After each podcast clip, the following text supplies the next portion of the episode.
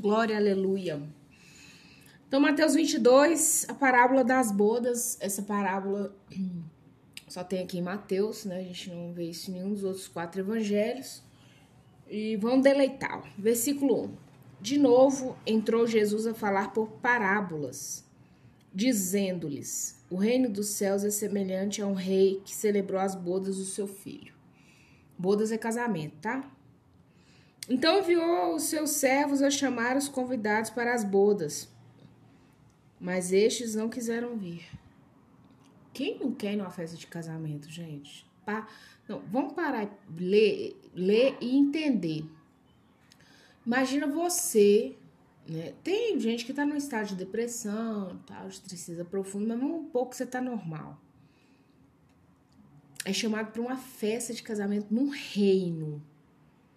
Hoje a gente não tem noção disso, mas você imagina, tipo assim, festa de casamento, sei lá, de uma pessoa falando da Xuxa aqui no Brasil.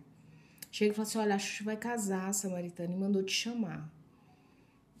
É surreal. Pelé. Né?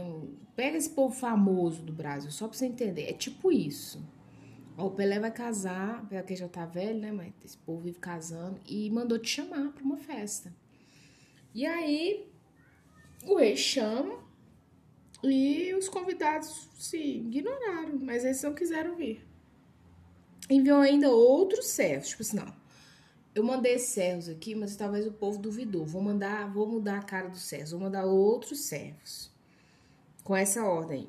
Uma ordem. Lembre-se de uma coisa. Uma coisa é, né, hoje em dia nós somos uma república livre, bababá, bababá, bababá. Um reinado ele funciona a monarquia com ordem. Sabe por que, que o Brasil dá tão errado, Samaritana? Porque a nossa bandeira diz ordem e progresso. O povo só quer o progresso. Só quer o dinheiro na mala. O povo não quer ordem. Lá em cima, eles não querem ordem. Deus criou o mundo com ordem. Entende? O povo não quer.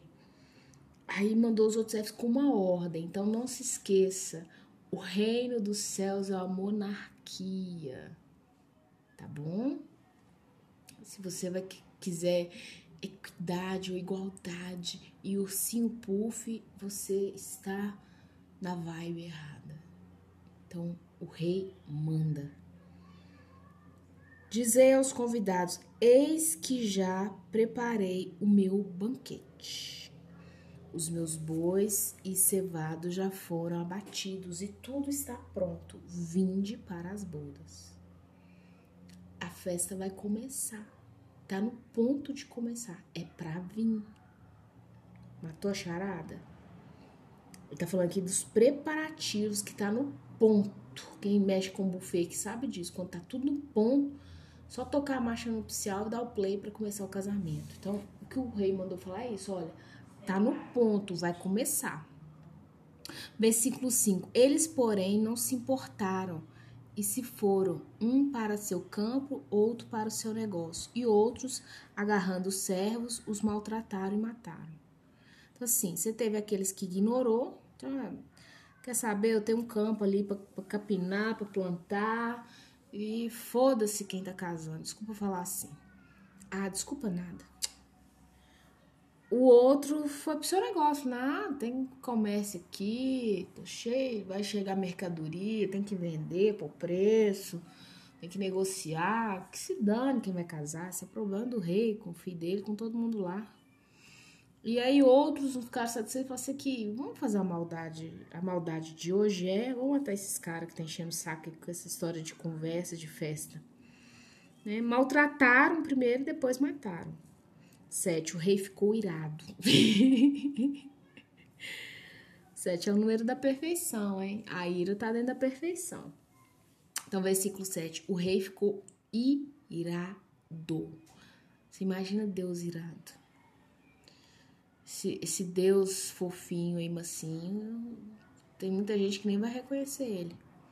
E enviando as suas tropas, exterminou aqueles assassinos e lhes incendiou a cidade. O que, que o rei fez? Ah, é assim? extermínio, gente, é, tem, tem um filme até que tem esse nome extermínio. Extermínio é você pegar tipo uma raça, você fala, ah, não vou exterminar as baratas da minha casa. É extermínio, assim, sobra nada.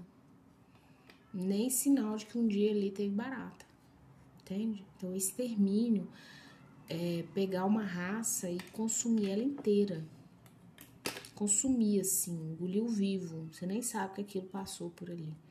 Hoje em dia o povo está descobrindo raças perdidas aí da, né, de séculos atrás, porque essas, esses povos foram exterminados por outros povos, né? Você tinha muito a questão de domínio, né, de, de novos impérios e tal. Então teve povos é, que foram exterminados. Aí agora começa a se achar um pedaço de pano, uma escrita, e vê que não é nada do que se conhece. Então, tá se descobrir, mas assim, você não acha ossada, não acha nada, você acha um pedaço de papel escrito. Então, extermínio é, é algo pesado. É, e ele viu tropas, não se esqueça, tá numa guerra, tá? Então disse aos seus servos: Está pronta a festa, mas os convidados não eram dignos. Então, quando você acha assim que Deus não é digno de entrar na sua vida, ele vai olhar para você e falar assim: Você não é digno de entrar na minha festa. Tem noção disso? Isso é tão sério, samaritano. Porque às vezes você acha que. Ai, isso é demais pra esse negócio de crente, né? Ai, esse povo falando tal, coisa chata, né? Ai, cara morreu na cruz, não sei o quê. Que parar de pecar. Outro dia eu falei com um grande amigo meu, que tá na carne mesmo. Falei assim, olha, eu sei que minha vida não foi um bom testemunho para você, mas sai dessa que você tá aí, porque você tá indo pro inferno.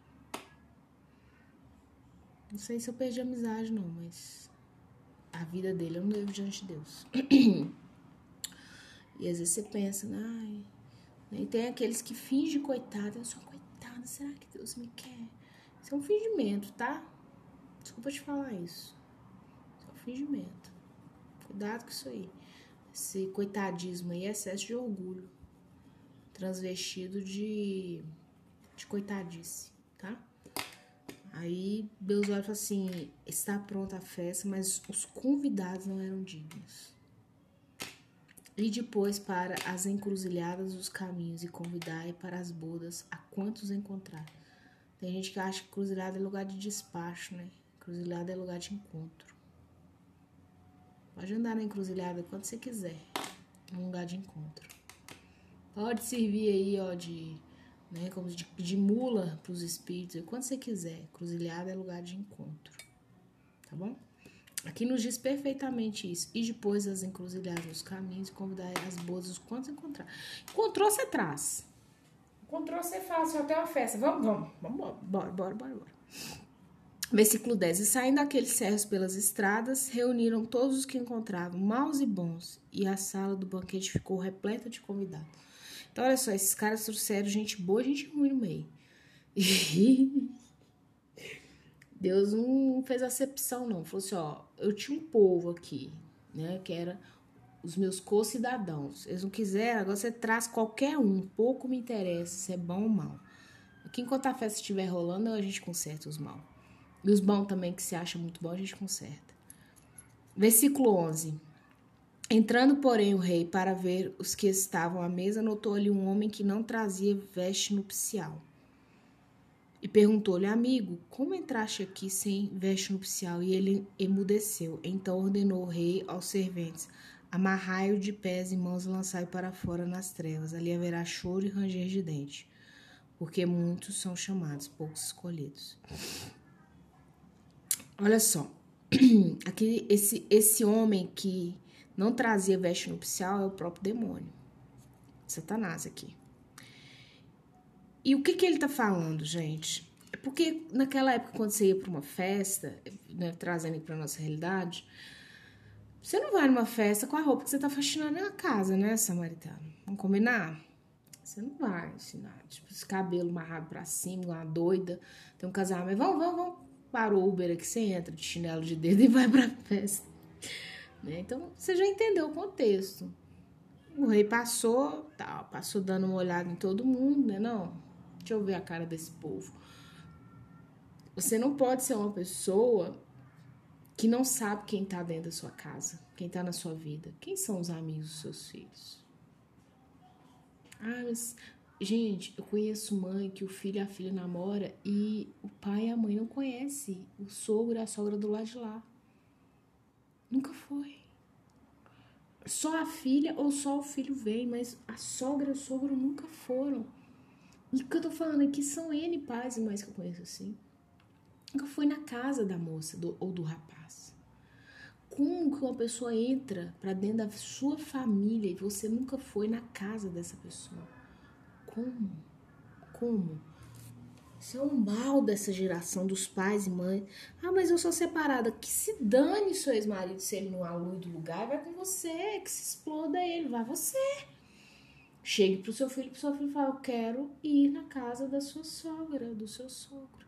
Ai, mas não usa isso, usa disso, você não se usa, não. Porque os, os jovens de hoje nem falam direito, né? Você tem que. Né, é, primeiro você tem que traduzir o que eles falaram. Fala assim, problema seu, engano seu, se você acha que não usa. Tem o ícone que eles gostam, né, o tal do Pablo Vittar. Tem uma música dele que eu gosto, assim, é, problema é seu, engano seu. Eu gosto dessa música cantar pros meus adolescentes aqui. Eles ficam doidos, né? Vocês não gostam de ouvir o cara? É assim, principalmente a menina mais velha. Não, quero saber quem tá entrando nessa festa. O rei passou olhando todo mundo. E ele viu uma pessoa que estava vestida de quem, quem que anda de qualquer jeito. Satanás ele pode usar pessoas bem vestidas, mas se você for puxar o currículo daquelas pessoas, por dentro elas estão trapo. Tá bom? Fica uma dica para vocês 0800. A pessoa pode até estar tá de terno e gravata, ser o doutor ou a doutora se você puxar a ficha no espírito, então, tô falando isso com vocês arrepiada. Pra assim, me dar discernimento de espírito, Deus, que isso aqui tá muito engomadinho, então trem de errado. E quando você joga a luz nas trevas, na hora você vê o capiroto por trás. amigo, ainda chama de amigo, hein? Como entraste aqui sem veste nupcial? E ele emudeceu. Que argumento Satanás tem com Deus Pai? Nenhum. Não tem argumento. Uma vida santa tira o argumento de Satanás. Aí você pode falar assim, mas Jó tinha uma vida santa. Satanás foi lá, tá vendo? Olha aí, Jó. Jó é bom. Jó só é bom porque só é bom para ele. Você acha mesmo que Deus não colocou a vida de Jó em xeque mate porque ele não conhecia muito bem quem era Jó? Era Jó que precisava conhecer Deus. Deus já sabia quem era Jó. Há mil tempos atrás, ele vai emudecer diante de uma vida santa. Diante do, do fogo consumidor do Deus Pai. Você sabe quem que é o pai do Thor, né? É o nosso Deus, né? Deus do trovão. É Deus do trovão, se lê em Salmos. É... Versículo 13. Então ordenou o rei aos serventes: amarrai-o de pés e mãos e lançai-o para fora, nas trevas. Então, Satanás está. Quando você ouve as irmãs, ele fala: está amarrado, em nome de Jesus. É isso aqui, ó. Está atado. E ele é lançado para fora. Primeira coisa que você tem que fazer, Samaritana, é amarrar situações que não são de Deus na sua vida, que você sabe que não é, e lançar para fora. Primeira, primeira coisa, se identificou, amarra e lança fora. E ali ele aproveita e faz uma alusão com o inferno, haverá choro e ranger de dentes, porque muitos são chamados, mas poucos escolhidos. É a segunda parábola que Jesus usa a frase no final. Muitos são chamados, baus e mouse.